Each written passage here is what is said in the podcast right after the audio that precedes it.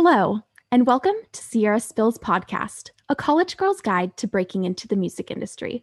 This week, I'm joined by Cole McCarthy, a cinematographer and content creator at Universal Music Group. Cole studied cinematography at the UCLA School of Film and Television under his mentor, William McDonald, ASC. At UCLA, Cole developed his own unique style of creating striking images with a knack for immersive camera movement. Today, Cole works as a content creator for UMG's Digital Studios team, where he works alongside some of the label's emerging artists. I'm so happy you're here today, Cole. Thank you so much for joining me. Absolutely. Thanks for having me. Of course. Okay, so I love to start every episode with my lightning questions. This is just the first thing that pops into your mind, a quick answer just to get to know you. You ready? Let's do it. Okay, awesome. What is the last song you listened to? I think I listened to West Side Boogie's whole album on the way home. So amazing. We love a good car ride jam. Absolutely. Okay, what is the first concert you ever went to? First concert was They Might Be Giants, as a small band. It was actually at UCLA, and I was about in fifth grade, I want to say, and I had no idea where I was. And then sophomore year of college, I was in that room and I was like, oh my God, I was here. And that was a very formative experience. And I have a class in the room. It was very strange, but yes, They Might Be Giants. That is so funny. What a 360 moment. Yeah. Who brought you? Your parents? Yes. Wow. Laying the foundations early. What was your first job? First job was a video editor at on the Sony lot in Culver City. I was in a division called Loot that did video game promotion, and I was doing some of their teaser trailers. That's a really cool first job. You know, mine was waitress. Yeah, I definitely skipped a step, I feel like. I never did the cupcake shop or the auto shop. It was more a jump into the industry first and foremost. Well, that's great. I mean, your resume was probably you never had to edit it. You know, it's right off the start. You were ready to go. Yep. Last question. What embarrassing or funny song did you listen to on repeat as a child? Name a Weird Al song and you're probably right. All the classics. That's a really good answer. I think that was pretty formative in most children's upbringing, but I would never think to make that my answer. I discovered a lot of the music that I listened to afterward because Weird Al did a parody of it. I discovered Eminem through Weird Al's couch potato of Lose Yourself. And I was like, oh, this is kind of a cool beat. And I was like, who's this? And it's such a weird way to form your taste as a kid, but I feel like it worked. Yeah, it's like Kidz Bop, but even more random. 100%. Well, let's just jump right into your professional career in the music industry and film. How did you get your start in filmmaking? The short version is I didn't grow up with any film or TV or video games whatsoever. My mom was very strict about that. And so the first stuff that I was doing, watching was kind of the stuff that I was making. So I didn't have any references. So I was just kind of in my room with my dad's camcorder doing the Rube Goldberg machines when I was really little, and I would film them. And then that kind of transitioned into me making horrible parody videos with my friends, which honestly probably was inspired by Weird Al as well. And then once I realized that I was not good enough in front of the camera doing music, I figured I'd trade it in and be behind the camera full time. That's really cool. So do you think that your style of filmmaking is inspired by the fact that you didn't really have anything to build on as a child? Yeah, I know that a lot of my friends in film school were raised by Disney or something of that sort. A formative childhood experience was sitting down and watching, and I didn't really have that, and I was very behind, honestly, when I got to film school. But yeah, I do think that it was definitely a way for me to create without boundaries, and I didn't really know what the hell I was doing, so it was just kind of me just messing up and continuing on. I guess that's kind of how everyone did it. But yeah, I definitely think that the separation was unique to my story. I mean, it was the reason I got into film school. I'm almost sure I know that the people that were interviewing me were like, oh yeah, that's the kid who wasn't raised without film or TV. You know, I stuck out in that regard. I mean, it's definitely a good story. I'm sure most people in the film school did not hear it very often. Yeah. So now you work for the digital studios team at UMG. What kind of projects are you working on, and what does your day-to-day look like?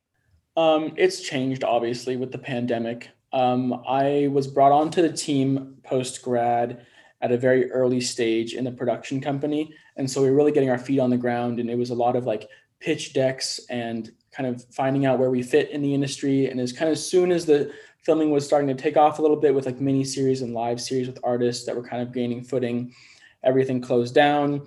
And now we're just kind of gaining our footing again. I was just today testing a bunch of gear that we had purchased for a new facility. And hopefully when everything gets back up and running, I will be the one on the ground doing those live performances and editing that sort of content. That's so awesome. So you mentioned pitch decks and kind of the more business side. Did you learn that in film school, or is that something you had to kind of learn on the job? Definitely more learning on the job. Film school teaches you a lot of film theory and a lot of set etiquette and things like that. But I do think that they lack in the business side of things. And a lot of us graduate without knowing a lot of that stuff, at least at UCLA. Yeah, it was definitely something that I kind of faked it till I might have made it. Yeah, it was a lot of me going back and forth with my boss being like, I don't think this is how you're supposed to do it. Maybe we should try this thing. And everyone's kind of learning what their job was on the team. And so it wasn't like I was the only one that was out of my element. So it was kind of nice to all learn together. I definitely think I still have a lot to learn when it comes to that aspect of filmmaking, and just in the pitch decks themselves with the wording of things. I'm a very visual person. I'm not very good with the written word. I used to be, but that was in 10th grade. So yeah, definitely more of a visual guy, but hoping to gain a little more on the job once everything's back up and running. So what is kind of like the percentage for you? How much of your work is businessy and how much is more actually creating projects and being a filmmaker? I think a majority of my work as of now at UMG anyway is more creative than business side, because they know my strengths and my weaknesses, but it's also a lot more, I don't think corporate is the right word, but I'm basically taking someone's project and finishing it. I'm kind of on the back end of the post-production, so I'm more editing than filming. And if I am filming, it's a very specific task and, you know, someone is directing. At UMG, it is still more creative.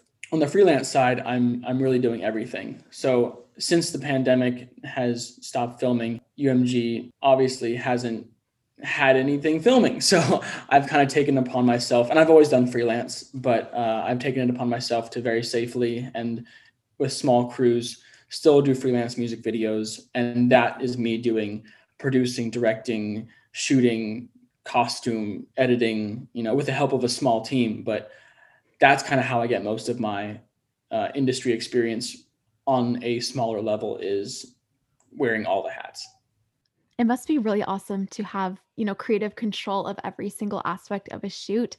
What is your process when you're creating a music video or promotional materials? So the caliber of artists that I'm working with on a freelance level really, they're still very much emerging and getting used to their sound. And usually they don't have a very specific idea of what their video is going to be like. And so it's a blessing and a curse, you know, because I get the song and they're like, hey, let's make a video. And that's pretty much all that they put in, other than maybe some feedback along the way. But then I come back with my pitch deck and I'm like, hey, how about we shoot on the beach with a classic car and, you know, make it a vintage twist on the song, or, you know, film it in downtown LA at night, and kind of build out a vague storyline from there and then kind of fill in the gaps as I go, because a lot of it is on set and improvisation. A lot of things can go wrong on set and you just kind of have to pivot. But yeah, definitely during COVID times, you have to plan as much as possible and make sure that the story is fleshed out and have all your bases covered so that you can really focus on filming when you're on set. Because I've definitely been spread too thin. I've definitely like tried to wear the producer hat and the director hat and the cinematographer hat and it's definitely suffered because of that. So I'm still learning about, delegating, and I have a really great team from film school that helps me as well. So I think I answered most of that question. Yes. Yes, you did. Thank you. This is more of a question I just wanted to ask, but related to filmmaking. So with consumable content basically moving towards shorter clips, we see, a big rise in TikTok and Triller and Reels and that whole trend. Do you think music videos are going to evolve to follow this, or is there still value in a long form music video? I definitely see music itself following the trend of TikTok and Reels with the get in, get out sort of feel. Personally, I don't enjoy it. I think it lacks, it takes away from the deeper content, because all of a sudden you just hear like 10 seconds of a song and then you're done. I separate the video side of that in my mind. I think there will always be a place for a music video for the duration of a song. And I think even if it's a song without a lot of content, and I definitely make some videos for some songs that don't really tell a story, right? That's kind of like more pop music. And I still think that with music videos, you can still push the envelope and make it visually interesting and make it a story that people will want to watch for more than, 2 minutes. That being said, I definitely enjoy when an artist comes to me with a song that's less than 3 minutes. Because if they want a 3 minute and 50 second song, it's going to be very hard for me to capture an audience's attention for that long. Because I think as for the attention span, it's definitely shorter now. That's undeniable. Yeah. As for the long form content, is like 3 minutes now in music terms, but I think it'll stay around, but I definitely see the music changing. It was really interesting what you said about how 3 minutes is the sweet spot for putting together a music video. Is there kind of like a formula, or is there kind of, an A, B, C storyline that you usually follow when making music videos? I think you should introduce a new aspect to the video, even if it's not story, at least once a chorus. I guess that's the most formulaic thing I can offer, because if the second chorus hits and you're watching the same exact thing, then you're like, oh, I know what the rest of the video's like. Nothing new here. I'll just go listen to the freaking song. 3 times you should introduce something else, whether it's a new character or a new scene usually, or.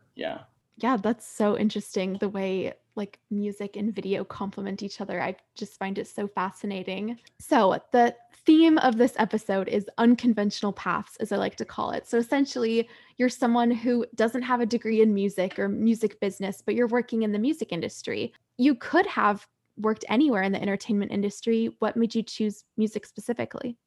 I've always been involved in music, so it made sense. All my jobs have been music related and within the industry. So it was kind of a gradual path once I graduated.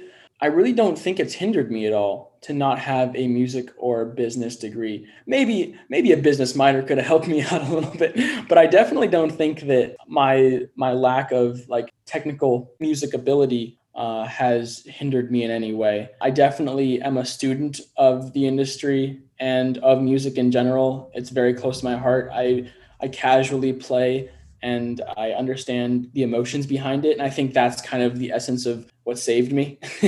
It sounds like you have always been interested in music. Was this something that was a passion in the back of your brain? You kind of knew, I'm interested in film, but I also want to pursue music too? Or is it something that just kind of came about? Yeah, I think it's a classic of, I know I'm not good enough to do this full time, so let's just be around it. And it kind of married with my passion of, oh, wow, I really like being behind the camera and making someone else's song come to life or make someone else's story. Side note, music documentary is also very interesting to me, and not just the music video part, but, following an artist's journey, I think, is always riveting content. It's definitely not a new passion. I was raised with music in the household and, did the whole piano lessons when I was a kid, and then picked up the guitar, learned on YouTube, a little bit of ukulele, a little bit of singing. It's so easy to put you in a different mindset with music. I think it's the easiest thing to change a mood. With videos, you're just expanding on that idea, and it's really fun, candidly. Yeah, it sounds really fun. So speaking of music documentaries, just on a personal note, is there any that you would really recommend, some of your favorites? Ooh. You can Google it if you want. It's The Defiant Ones. Jimmy Iovine, Dr. Dre, 4-part series. Blew my mind. So well done. It was a lot of stories that I had heard of but hadn't, you know, dived into. And then I watched it in college, and then I interviewed for my job, and my boss's name is Chris Jenkins, and he's like a really renowned sound engineer and sound mixer. And I looked on his IMDb, and he was the sound engineer for the documentary. And I was like, oh my God. So it was definitely a full circle moment. Awesome. Love the suggestion. So do you ever get starstruck, like with when your boss was interviewing you, or do you think you stay pretty level-headed on the job? In that regard, I wasn't like super awestruck in person. I definitely like have worlds of respect for him. I keep it cool on the outside. Yeah, I've definitely, you know, in this industry, you're going to rub shoulders with people that you are on your Spotify, which is always like an amazing feeling. It's kind of cool because I have the camera in between me and the artist. So it's never like an awkward, like just, hey, I like your music. It's always like, hey, let's do something. Hey, I have this. I can do this for you. And then at the end, if there is a moment, then you kind of acknowledge the fact that I don't even like to do that, honestly. I just kind of like to keep it professional. And if it's a very genuine moment, then I'll kind of hint at the fact that the music is meaningful to me. But yeah, in this profession, it's very frowned upon to kind of geek on your artists. And I guess I've steered clear of that. That's good. I mean, it's really good advice, honestly, to kind of learn to build a wall, even when you're freaking out on the inside. Exactly. And then if you have those like repeated interactions with an artist and they recognize you, and then you can kind of build a genuine relationship. And, you know, artists themselves are just so closed off inherently because everyone they meet wants something from them. And if you can be that person who just kind of offers them things and doesn't kind of be like, hey, can I take a picture? Hey, can I, you know, I think the interactions will be more genuine and it'll help you more long term. Totally agree. Going back to working in the music industry, being a cinematographer, is there any challenges you faced as someone who didn't have a music business degree? I know you touched on it a little bit. You wish you had learned more about the business side of film too. Was there anything else or, you know, a specific challenge you faced? I think the challenge is always working with higher caliber artists and with bigger budgets. I think on a freelance side, I'm still kind of learning and building a portfolio and kind of gaining a footing in the industry. And I'm still young. Like I have miles and miles to go. I'm by no means anywhere near where I want to be. So yeah, overcoming those hurdles of building up and out and not stagnating and not doing the same video for the same amount of money is always a challenge, and it will continue to be a challenge, but I'm definitely up for it. So at least there's that. Where do you want to be? Do you have a goal video or a goal artist you want to work with someday? My goal is not to have a 9-to-5. That's my goal.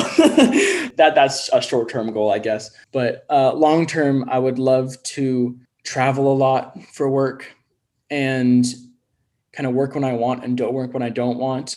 That would be incredible, just as like a vague goal to have. I think, yeah, working with larger artists on documentaries and maybe make the transition into commercial and narrative. I've also done a bit of both. It's definitely not just music content that I make. And so I think the cool thing about this being a cinematographer is that you can dive into any world you want. Any world is offered to you, at least. And that doesn't even have to be music. So I'm definitely looking forward to the time in my career where I can do like a commercial for, you know, Jeep, and then I can go and do a documentary about Northern Alaska, and then go down to South Africa and film a music video. Like that sounds heavenly, to put it simply. Yeah, it does, honestly, to me too, just to be able to have creative control to pick the projects you want and not have to do the same thing all the time, which, I mean, I'm sure working with different artists, they have different styles and different visions, but to truly have creative control over what you're creating is amazing. Yeah, here's to hoping. So for someone who wants to follow in your footsteps, are there any experiences, internships, projects you would suggest for students who aren't music majors but want to work in the music industry for a major label such as UMG or at an indie company? Yeah, I think the biggest thing that everyone says, but it's just not, it's not going to fall in your lap. So you need to go run and get it. I definitely loved my experience at 1824, the college content team at UMG, because it threw you in every imaginable position and was like, here, sink or swim. And it was definitely a challenging job, but finding something like that where it's has a lot of variety and you meet a lot of people. That's the big thing. I mean, I touched on it before with the networking, but just meet a lot of people. It's kind of as simple as that. You meet a lot of people and then maintain the connection. That's the hard part. I've met a lot of people. I'm still learning about how to, you know, maintain connections and kind of see them through, because there are some people that I met way back that just hit me up on Instagram like, hey, I remember you, let's make something. Like, I have this project and I would love it if you could come on for 2 days. So it's a lot of, you know, remembering names and faces and making sure that you are remembered for your work ethic first and foremost. And in terms of like being on set, just like being a pleasure to work with. I definitely pick people on my sets that are, I pick personality first and then talent second, which is like kind of crazy. But when you're on sets like that, they're demanding, you need to be having fun or else what the hell are you doing? So wow, that was a weird tangent, but I guess, network, make sure that your work is noticed and don't be an asshole. Yeah, that's the number one advice that I'm a music industry major, and all the guests, speakers, you know, all the professors, that's the number one piece of advice is basically how you are as a human being first before your skills. So it's good to see that translates as well to film. And it's kind of comforting too, right? It's like, hey, maybe you don't know everything, but are you a nice person? Yes? Cool. Maybe you can get a job. It's like kind of as simple as that, I think. Yeah, I definitely have worked with some talented assholes that I'm not going to hit up again. And I'm currently working with people who don't know what they're doing, but I love to have them around and I know they're fast learners. So double-sided coin, I guess. So you said you're still learning, but do you have any advice or tricks and tips you've picked up along the way for maintaining relationships with people? Instagram. It's a love-hate relationship with social media, and it always will be. It's so horrible and wonderful, but I think it is a necessary tool in today's day and age because everyone's on it all the time. If you stay engaged and you are involved in other people's, you know, I'm involved in their lives, that sounds creepy, but on the periphery, checking in here and there. I definitely, with artists that I like, I will hit them up personally and be like, hey, how's it going? Like, what you working on? I'm interested as a person to know like what's up with you. And I think that really speaks for itself because it, again, just make the relationship authentic and the rest will follow and kind of fall into place. I actually have I have a Google spreadsheet right now of directors and DPs and musicians that I want to hit up and why I want to hit them up. And I have like a giant list that I have not touched yet. And I'm scared to do it because I still have the full-time job, but I'm probably gonna go down the list and kind of make sure that I tailor make every message personally for that person and kind of see where that takes me. Also compliment people. People love to hear that they're great. I've worked with artists that they're trash. But you got to be like, yeah, oh, it's so good. And then you'll get to work with artists that are good. So yeah, I don't know. No, it's good advice. And I really love the spreadsheet idea. I'm going to have to try that myself. But I'm the same way with Instagram. Like the best thing I ever did was just repost people's things on my story. Like every time they have a new project, I'm like, oh yeah, sure. Like it's going on my story. Like I barely know you. That's fine. You know? Totally. Yeah. And it kind of puts you on their radar. Just show you're involved, you're interested. So yeah, I love it. That's really good networking advice that I think sometimes doesn't really get touched upon because it's really like a new thing as, you know, Gen Z millennials begin their networking process. It's a good way to make connections in a more natural way than just walking up to someone at a panel and being like, oh, hello, my name is Sierra. What is your name? To be fair, that also works in kind of having the courage to walk up to someone and make sure that you either get a card or give a card or just like link an Instagram. I definitely think the in-person thing is also super important. But yeah, it's definitely a lot of Instagram as well. And I know that a lot of like people that are in their 40s are not going to be doing that, but it's how we operate and you got to lean into it. Yes, definitely. Bringing it all the way back to 1824, which you worked at while you were still in college. Do you think that a filmmaker who wants to work in the music industry or who's even considering it should have music industry experience like 1824 before they graduate? Or is it just important to have good technical skills and good networking skills? It's better to start early. So the earlier, the better. And the more people you can meet the earlier in your career, the better off you're going to be when you graduate. If you have an opportunity to work at a place like 1824 that involves meeting a lot of people, 100% go for it. I can't thank that job enough looking back on it. So definitely a formative experience and definitely something that people should seek out. Okay, so it is time officially for the closing question. This is my favorite question. You ready? Yes. Okay, so what is one piece of advice that you received or you wish you had received when you first started working in the music industry or the entertainment industry? I'll probably sound like a broken record because I've just touched on this so much, but it's kind of twofold. It's you have to make the first move. Because sitting back isn't going to do anything. And that entails the networking aspect because, I mean, as an 18-year-old, I didn't do that. I was like, if anything came my way, I'd be like, yeah, sure, I'll do it. But I wasn't being offensive. If I had been kind of more proactive about it, I think I would be in a better off position now. It's never too early to start. And honestly, the first couple of projects are going to be bad. I look back on my music videos. I look back on music videos that I did 6 months ago. And I'm like, that was trash. You have to do it to mess up, to improve. The more you do that, the stronger your skill set will become. Just do stuff. Don't not do stuff. Do stuff. Well, I appreciate the wisdom. Thank you so much, Cole. This has been an amazing episode. I've loved all your advice. I really appreciate you taking some time to talk with me today. Absolutely. I'm so glad that this came about and I can't wait to hear the final product. Thank you again, Cole. And that's all for today. Thanks for listening to Sierra Spill's podcast.